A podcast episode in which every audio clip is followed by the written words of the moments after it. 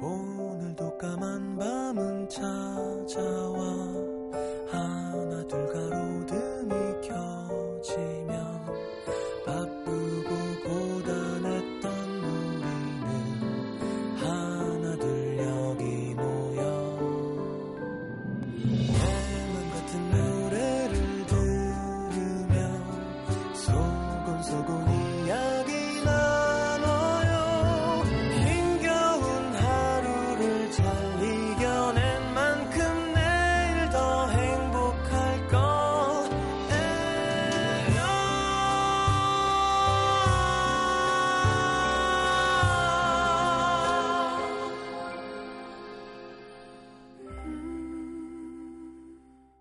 FM 음악 도시 성시경입니다.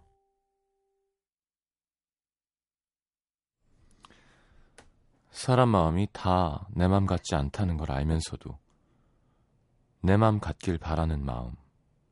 내 사람이니까, 내 친구니까 더더욱 잘 알아줬으면 하는 욕심.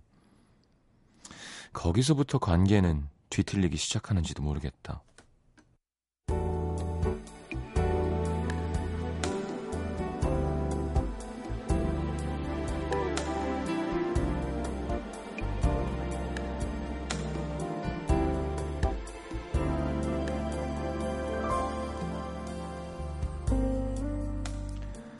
친한 친구니까 더 말리고 싶었다. 아유, 그 사람이랑 기어이 결혼을 하겠다고? 널 그렇게 힘들게 하는데도? 친구는 그녀를 쳐다보지 못하고 고개만 끄덕였다. 벌써 몇 달째 밤마다 그녀에게 전화해서 같은 고민을 털어놓던 친구였다. 열이면 열 다 반대하는 남자. 너무 힘든데 머리로는 헤어져야지 하면서 마음이 그렇게 안 된다면서 몇 번이나 묻던 말. 그래도 안 되겠지? 아무래도 헤어져야 되겠지? 길게는 몇 시간씩 그녀의 얘기를 들어주면서 아프지만 진심으로 그녀에게 했던 말. 아, 지금은 많이 힘들겠지만, 얘 너도 알잖아. 이대로 결혼하면 더 힘들어질 거라는 거. 그러니까 그만 헤어져. 하지만 친구는 벌써 날짜를 잡고 상견례까지 마쳤다고 했다. 그리고 또 한숨을 쉬면서, 아, 잘한 건지 모르겠어. 복잡한 표정을 짓는 친구. 그녀는 답답하다 못해 화가 났다. 아니, 그렇게 혼자 다 결정할 거면서 나한텐 왜 물어본 거야?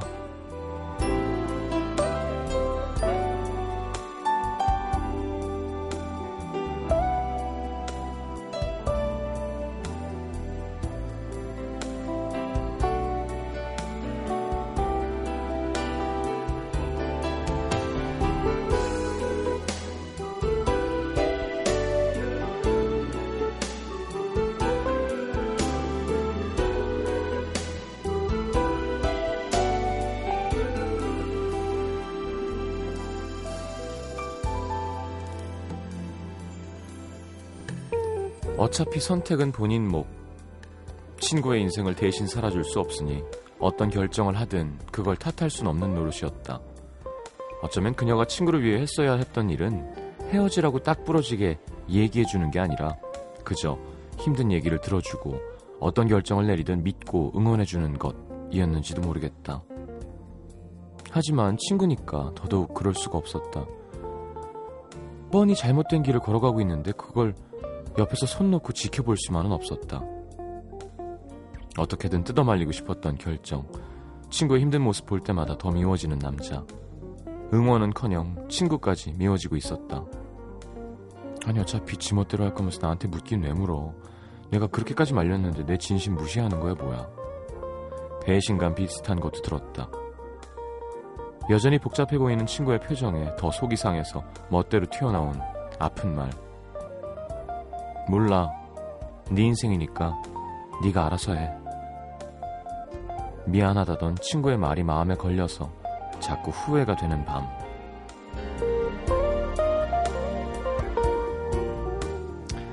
더 아프지 말고 행복했으면 좋겠다. 너도 그리고 나도 오늘의 남기다.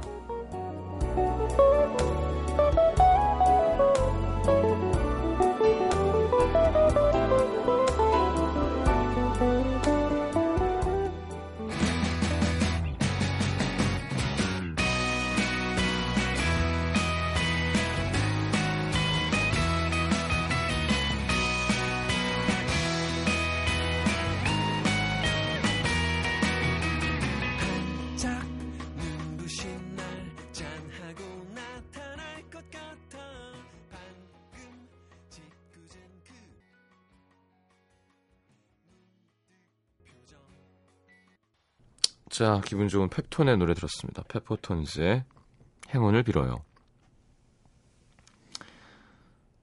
자, 펩톤? DJ가 자연스럽게 줄임말을 쓰고 있네요. 요즘엔 진짜 많이 그렇게 하는 것 같아요. 뭐, 인가, 음중, 뭐, 그죠? 뭐, 고터, 겔겔사, 고속터미널 갤러리아, 갤러리아 사거리 사이. 뭐, 엄카, 뻑카충 이런 거 말고도. 근데, 뭐, 그게 트렌드니까. 근데 별로 바람직한 것 같지는 않죠? 그렇다고 고속터미널에서 보자. 라고 하면, 이렇게, 늙어 보이나? 아니죠. 그랬, 그랬습니다. 그랬어요. 하면 이상한가요? 그랬어요. 해야 되나? 아니염. 얼마 전에 제가 하는 그 TV 프로에 편집이 됐는지 안 됐는지 모르겠지만 그런 얘기를 했는데 그런 유아적인 유아적이라고 하긴 좀 뭐하고 어린 말투를 계속 고수하는 여자분들 있잖아요. 20대 중반이 넘어갔는데도 계속 그랬는데요. 그랬거든요. 하다가 그런 사람들이 서서히 변화하지 않고 어느 순간 딱 어른의 말투로 바뀌지 않냐는 지적을 누가 했는데 그러다가 안 그럴 수 있다는 거잖아요. 충분히. 누가 야 말 똑바로 해 막 그러면 왜 그러세요? 할 수 있는데 그걸 적당히 하는 게 좋은 것 같아요. 적당히. 물론 어린 나이에 그 친구들과 공유하는 그런 문화니까 뭐 굳이 뭐 안 할 필요는 없겠지만 올바로 돌아올 줄도 알아야겠죠. 계속 나이 마흔 여덟인데 막 제가야 이러면 좀 너무 어려 보이겠죠. 안 어울리겠죠. 자 문자 소개해드리겠습니다.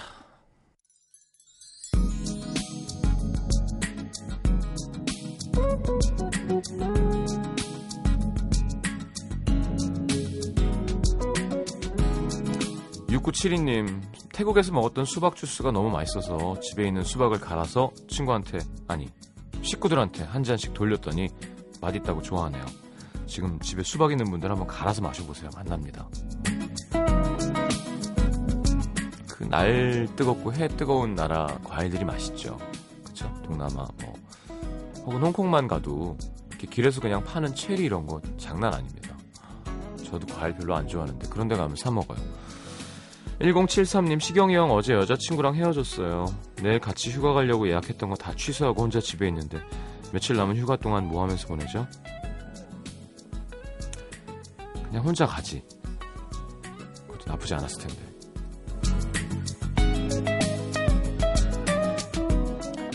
아니 그러니까 이건 되게 우발적으로 헤어진 거죠, 그렇죠? 계획 다 짜고 그러니까 헤어질 줄 몰랐던 거 아니에요? 욱 해서 헤어진 거니까. 시간을 좀 가져보시고요. 8983님, 시장님, 수학 문제가 계속 안 풀리는데 정말 짜증나요. 고작 이런 문제 따위가 인생을 결정 짓는다는 게 속상합니다. 그렇죠? 음. 근데 그 문제 따위가 인생을 결정한다? 그러니까 풀어버리세요.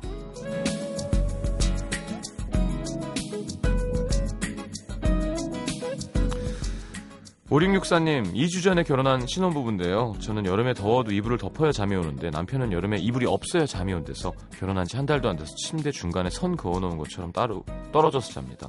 빨리 추워졌으면 좋겠어요. 아, 어떻게 하니. 아니면 신랑 배에 다리를 덮어주면 안 되나? 뭔가 덮고 자는 거잖아요. 그죠? 다리를 걸쳐 덮어주면 남자는 안에 다리를 덮고 자고 나, 여자는 아무것도 안 덮은 거니까 안 되나?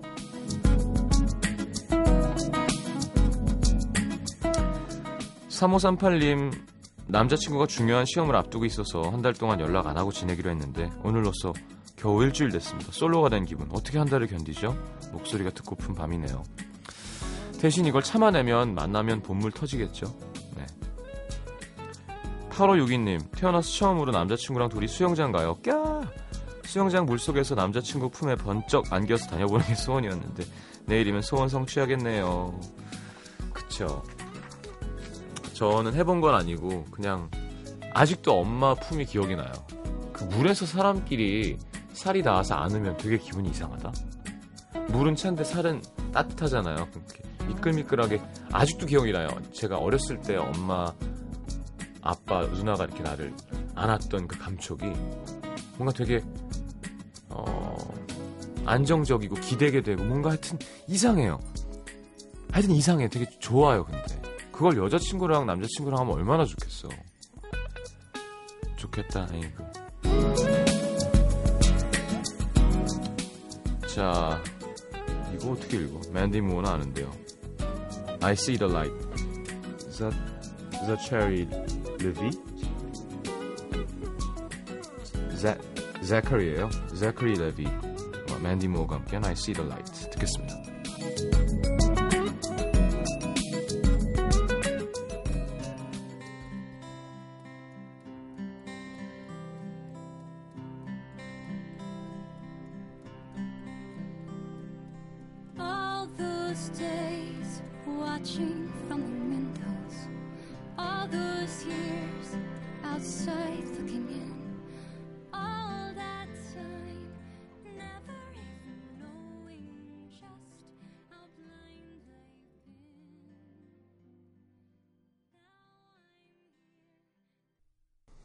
자, 대전 대덕구로 갑니다. 네, 윤종신 씨가 좋아하는 대덕 연구단지.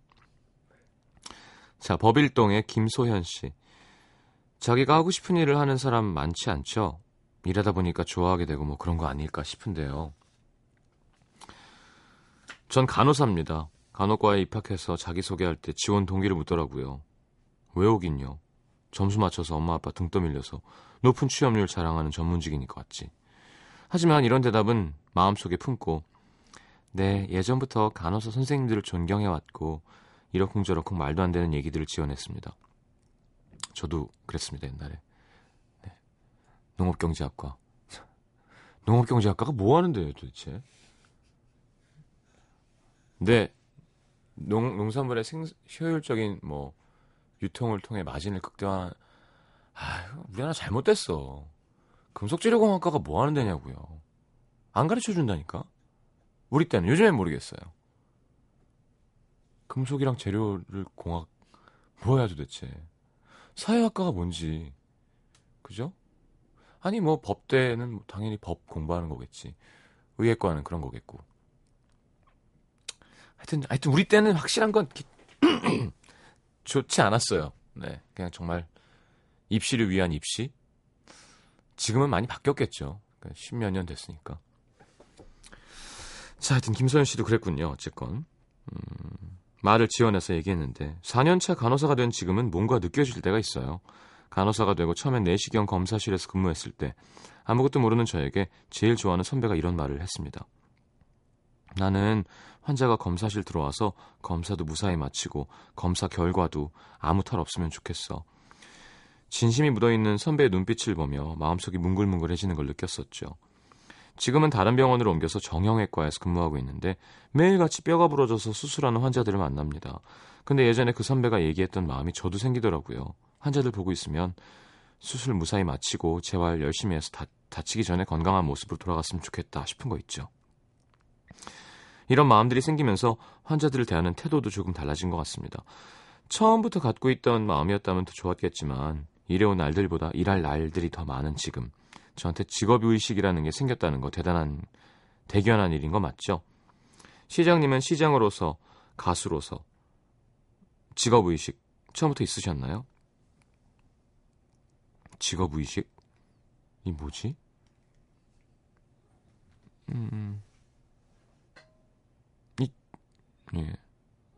글쎄, 라디오 DJ는 조금 더 있는 것 같아요. 이건 약속이니까, 방송이고요.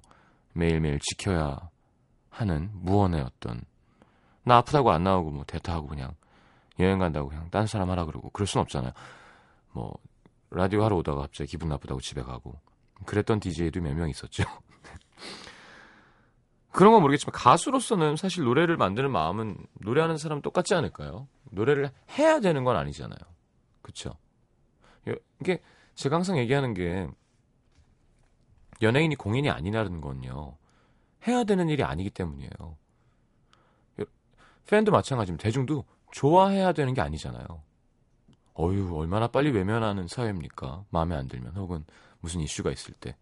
제일 사랑했던 사람을 제일 싫어하는 사람이 되는 한순간에 되는 분야잖아요, 저희는. 그래서 자꾸 도덕성을 요구하고 이런 건 좀 웃긴 것 같아요, 제 생각엔. 아, 싫어하면 되지 뭐. 안 사주면 되잖아요. 그쵸? 야, 너 똑바로 해. 너나 똑바로 해. 너가 무슨 권리로 나한테 똑바로. 어, 무슨 소리야. 넌 공인이잖아. 아, 난 공인 아니에요. 공인 아닙니다. 공인 아니었다, 아니라고 생각해 줬으면 좋겠어요. 100번 얘기하지만 공인은 정치인입니다. 내 주권을 양도한 사람. 내 무언가를 준 사람. 내 주권을 너한테 줬으니까 넌 똑바로 해야지. 그쵸? 왜냐하면 우리 어렸을 때 배웠잖아요. 직접 민주주의가 안 되니까. 난 내 생업에 종사하면서 열심히 살아야 되니까 너한테 내 가장 소중한 권리를 맡긴 거잖아요. 그러면 똑바로 해야죠. 그죠? 네가 갖고 있는 그 권리는 네 게 아니니까. 네가 쓰는 그 돈도 네 돈이 아니니까. 그쵸? 올바라야 되고 도덕적이어야겠죠. 가수는 예, 그냥 광대예요. 싫어하면 됩니다. 마음에 안 들면. 그쵸? 무언가를 요구할 권리는 없는 것 같아요, 서로. 예. 얘기가 이상한 쪽으로 갔는데, 음, DJ는 조금 있는 것 같아요. 그러니까 공영, 그러니까 방송이라는 건 브로드캐스트, 불특정 다수에게 하는 거고, 이 자리에 있으면 예를 들어, 방송법도 있고요. 네. 어, 상스러운 이야기를 하던가, 이상한 사상을 전파하던가, 그러면 안 되겠죠. 뭐, 그 약간 공적인 자리죠, 방송은. 왜냐하면, 어, 예를 들어, 성시경 음악도시 들어야지 하고 100원 내서 듣는 방송이 아니잖아요. 그냥 이제 무료로 많은 분들이 듣는 방송이니까 그래야 되는 부분이 있겠죠. 그런 마음은 있죠. DJ니까 라디오에 대한 마음. 가수는 잘 모르겠어요. 노래할 때 노래를 열심히 하고 좋아해 줬으면 좋겠다는 마음 말고 노래를 해내야지 뭐 이런 건 없어요. 음, 하기 싫으면 안 하는 거지 뭐. 노래를 하긴 해야 되는데. 근데 소연 씨 이건 좋은 것 같아요. 이 사회를 발전시키는 건 이런 개인 개인의 어, 직업 의식 및 책임감이라는 생각 들지 않나요 가끔? 그러니까 그게 한 사람이 할 땐 잘 모르겠지만 예를 들어 어, 음식점에서 뭐 음식하다가 바닥에 음식이 툭 떨어졌어요. 근데 그걸 그냥 다시 담아서 내 별로잖아요. 근데 그 누가 아무도 안 봐요. 손님도 몰라. 근데 아유 내가 음식 내가 주방에 있는 사람인데 이러면 안 되지. 하는 그 한 사람이 여러 사람이 모이면 외국 사람이 우리나라에 와서 밥을 먹을 때 한국은 정말 음식이 깨끗하고 잘해. 뭐 이런 거잖아요. 그러니까 그럴 필요가 없는 간호사 뭐 월급 받고 그냥 아 재수없는 환자도 있고 그런 게 아니라 아, 환자는 좀 나았으면 좋겠고 내 직업이니까 그러면 병원 서비스가 좋아지는 거고 그죠? 의료 분야, 분야가 발전하는 거잖아요. 가수도 뭐 대충 가수는 좀 다른가? 예. 네, 하여튼 어떤 직업이든 뭐 굳이 소명설까지 가서 막 어 그걸 나라에서 막 가르치고 강요하고 막 그럴 필요까지는 없겠지만 내가 하는 일을 내가 책임감을 갖고 사랑한다는 건 되게 중요한 거죠. 음, 아주 큰 겁니다. 김소연 씨는 좋은 간호사이시군요. 충남 아산시 인주면에 익명 요청하신 분입니다. 5년쯤 사귄 남자친구가 있는 30대 초반의 여자입니다. 남친과는 이제 적당히 애인 같고 적당히 부부 같은 관계? 요즘 남친의 여자 후배들 때문에 기분이 좀 안 좋아요. 남친은 영문과를 나와서 여자 후배가 많은 편인데요. 그 중에서 남친이 밥도 사주고 술도 사주고 가끔 집에 데려다 주기까지 하는 유난히 친한 여자 후배 두 명이 있습니다. 여자친구가 있는데 여자를 알겠습니다. 일단 읽어볼게요. 나이는 다섯 여섯 살 어리고요. 처음엔 좀 이상해서 톡 까놓고 물어봤더니 아이 나 군대 늦게 갔다 와서 혼자 학교 다닐 때 쟤들이 나 챙겨줘서 잘 다녔어. 고마워서 자주 보는 건데 네가 신경 쓰면 안 만날게. 나름 일리가 있는 것 같아. 아니야 나 그렇게 속 좁은 애 아니야. 괜찮아 만나. 그로부터 5년 여전히 남친은 그 여자 후배들이랑 잘 지냅니다. 한 달에 한두 번은 꼭 만나는 것 같더라고요. 근데 요즘 남친이 파견 근무를 나가서 저도 자주 못 만나는데 지난 주말 그 여자 후배 둘이서 남친이 있는 곳에 가서 근처에서 하룻밤 자고 갔다는 사실을 알게 됐습니다. 그래도 뭐 둘이니까 여자 후배 혼자 갔으면 정말 예, 좀 그렇죠. 아무리 친해도 아니 겨우 서너 달 파견 근무 가- 간 건데 남자 무슨 군대 면회도 아니고 거기까지 찾아간 여자 후배들도 좀 이상하고요. 그런 여자 후배들에게 고마워하면서 밥도 사고 여행 경비까지 대접해줬을 어, 남친 생각하면 기분이 나쁩니다. 저는 남친 만나면 일부러 비싼 것도 안 먹고 내 돈처럼 가려서 쓰는데 후배들한테 팡팡 쓰는 걸 보면 왠지 손해 보는 느낌도 들고요. 예전에 남친이 농담처럼 한 얘기가 있습니다. 걔네들은 늙어서도 평생 같이 갈 애들이야. 한 번 선배는 영원한 선배지. 걔들 할머니 돼서도 오빠 이러면서 밥 사달라고 쫓아올걸? 내년쯤 결혼 생각하는데요. 정말 결혼해서도 이런 관계가 계속되면 너무 싫을 것 같아요. 5년 동안 쿨한 척 했는데 이제 와서 관계를 끊으라고 할 수도 없고 저 어떻게 하면 좋을까요? 음. 그러게요. 음. 이게 그냥 그냥 친하면 상관없는데 항상 이럴 때 제일 큰 문제는 이렇게 여자 후배들이 착하고 그냥 귀여운 애들이면 상관이 없는데 뭔가 이상한 분위기를 조장하고 이럴 때가 있어요. 꼭. 그러니까 예를 들어 나랑 싸웠는데 그 후배들이 알고 보니 나중에 어, 그 언니 별로라고 다른 여자 만나라고 했다던가 이런 게 들키면 이제 완전 이제 다시 사이가 좋아진 다음에도 뚜껑이 날아가는 거죠. 다른 사람을 소개 소개시켜 주려고 그랬다던가 어, 이러면 이제 왼수가 되는 거지. 왼수가. 근데 아 모르겠어요. 제가 육현주 작가도 여기 있고 뭐 박정선 작가가 있는데 나는 여자친구가 정말 싫다 그러면 안 만날 것 같아요. 그러니까 내가 사랑하는 사람이 안 그러길 바라지만 그리고 그럴 리도 없고요. 근데 정말 내 사람이 어떻게 하다 보니까 마음이 빠진 사람이 좀 상태가 안 좋아. 그래서 어 막 히스테릭해요 막. 어 그러면 설득해 보다가 난리치면 그래 그렇게 싫으면 내가 따로는 안 볼게라고 해줄 수 있을 것 같은데. 예. 근데 내가 스무 살도 아니고 스물다섯 살도 아니고 30대 초반쯤 되면 그게 그럴 필요가 없다는 거 아시죠? 그리고 만약에 그렇게 불안하고 싫어서 잡았다 칩시다. 근데 안 잡았을 때 만약에 무슨 일이 날 사람이면 잡아놔서 안 났다고 안심할 건 아니잖아요. 그렇죠? 언제든 믿음이 깨질 수 있다는 거잖아. 이게 참 힘든 건데 믿어주는 게 되게 중요합니다. 게다가 결혼까지 생각하신다면 응? 뭔지 알죠? 아마 알 거예요. 아는데 불쾌하다고 보낸 거지. 끊으라고 할 수 없다는 걸 알 겁니다. 쿨한 척 하지 말고 정말 쿨해져야 될 것 같아요. 이거는 노력해야 되는 부분입니다. 그냥 되진 않죠. 저도 막 질투가 많고 걱정도 많고 그랬던 사람이라 이해하는데요. 아, 걔네 만나지 마. 진짜 싫어. 그래요. 그, 렇게 할 수 있어요. 만나지 말라고 스트레스 주는 건 상관없는데 만나면 헤어질 거야. 한 번만 만나봐. 이거는 이제 히스테릭해지는 거죠. 이상하죠. 내가 싫다는 감정을 얘기하는 건 문제가 없어요. 근데 어, 미성숙한 대응이죠. 예, 믿어주는 게 중요할 것 같아요. 근데 그런 얘기는 해도 돼요. 야, 나는 김치볶음밥 사주고 걔네랑은 프렌치 레스토랑 가냐? 뭐 이런 얘기는 해도 돼요. 네.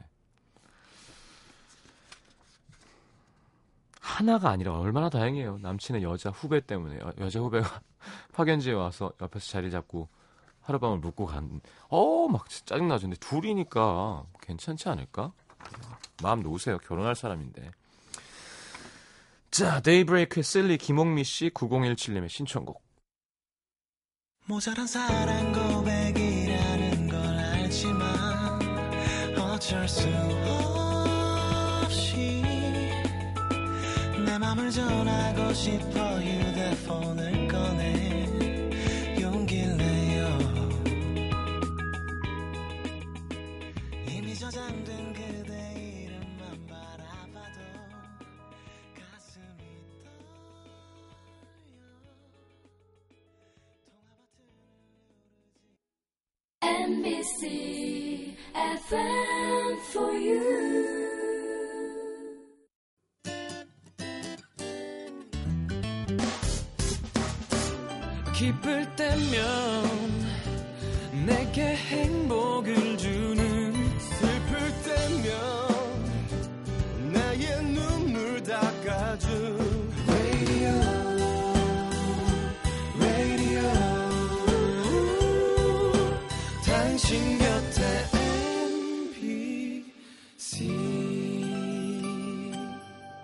MBC 라디오는 미니와 푹 TuneIn 어플리케이션을 통해 모든 스마트 기기와 PC에서 청취가 가능하며 팟캐스트로 다시 들으실 수도 있습니다.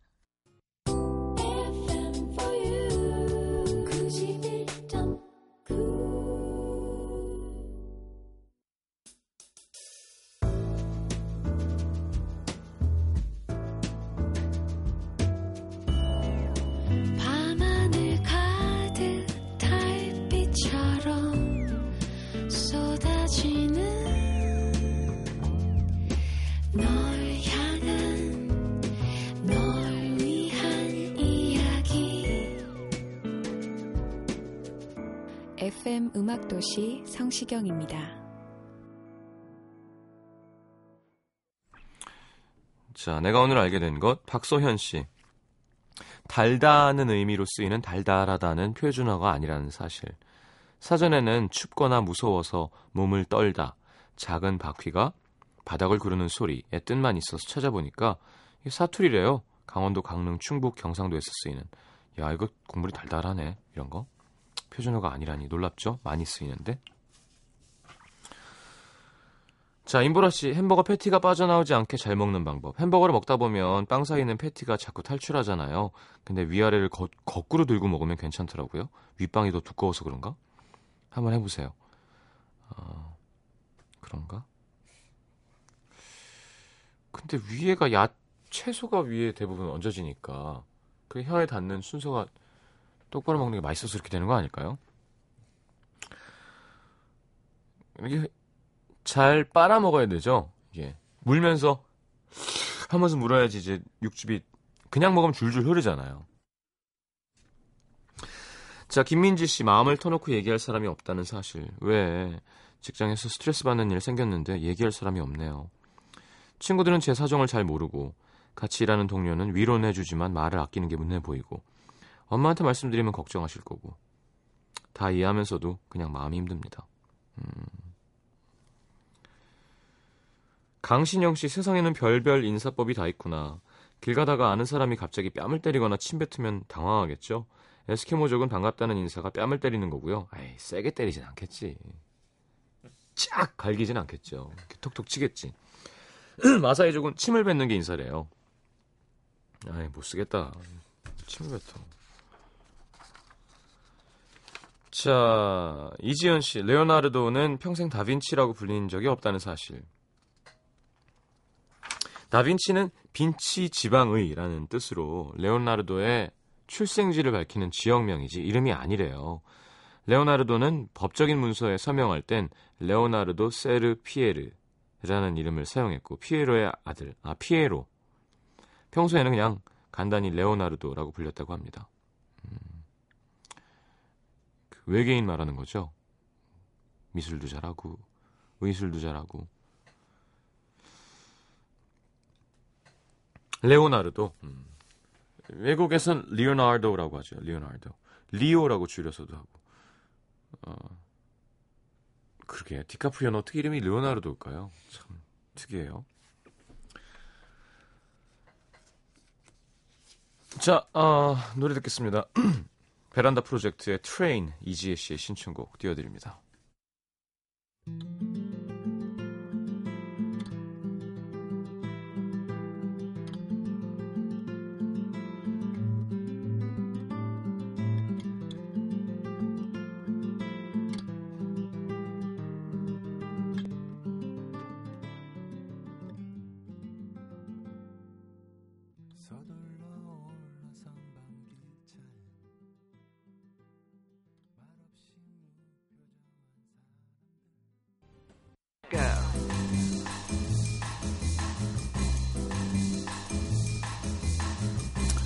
자, 오늘의 뉴스성은 6년 만에 정규 4집을 발표한 원맨 밴드 김사랑의 스토커입니다.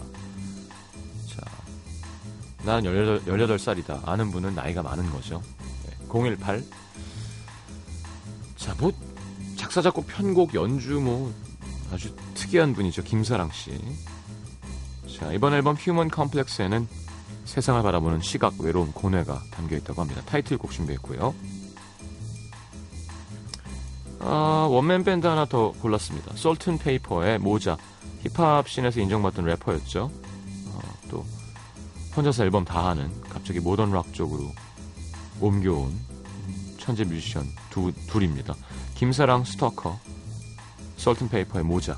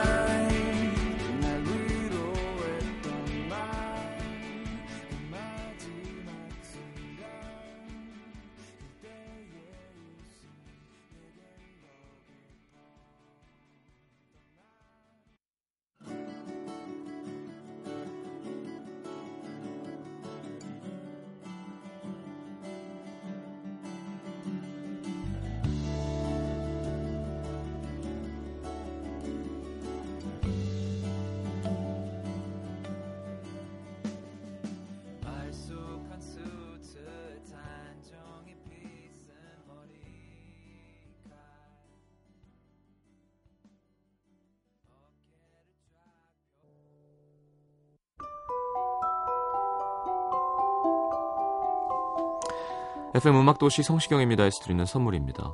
CJ에서 눈건강 음료 아이시안 블루베리, 디자인이 예쁜 가방 보네비에서 상품권, 천연 화산재 화장품 NMC에서 온라인 상품권, 이태리 에스테틱 지오마에서 바디 스크럽, 자연과 피부의 만남 비스페라에서 비타민 C 앰플, 아름다움을 만지는 터치 뷰티 코리아에서 클렌징 키트, 비타코코에서 천연 이온 음료 코코넛 워터, 그 외에도 쌀과 안경 상품권 준비되어 있습니다. 방송 참여해주신 분들 중에서 선물 받으실 분들은요, 듣는 선곡표 게시판에 올려놓겠습니다.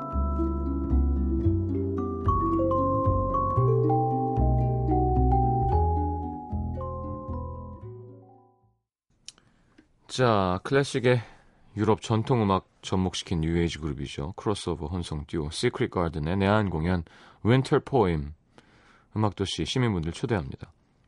예전에 참 인기 많았었는데요. 자, 더운 여름 겨울에 시를 들을 수 있는 공연이죠. 자, 새, 새 노래도 감상할 수 있다고 하고 세종문화회관 대극장 8월 28일 오후 8시 티켓 드리겠습니다. 자, FM 음악 도시 홈페이지에 문화 선물 신청방에 신청해 주시면 됩니다. 자, 오늘 마지막 곡은 The Pretenders의 I'll Stand By You 들으면서 인사하겠습니다. 좋은 밤 되시고요. 잘 사요.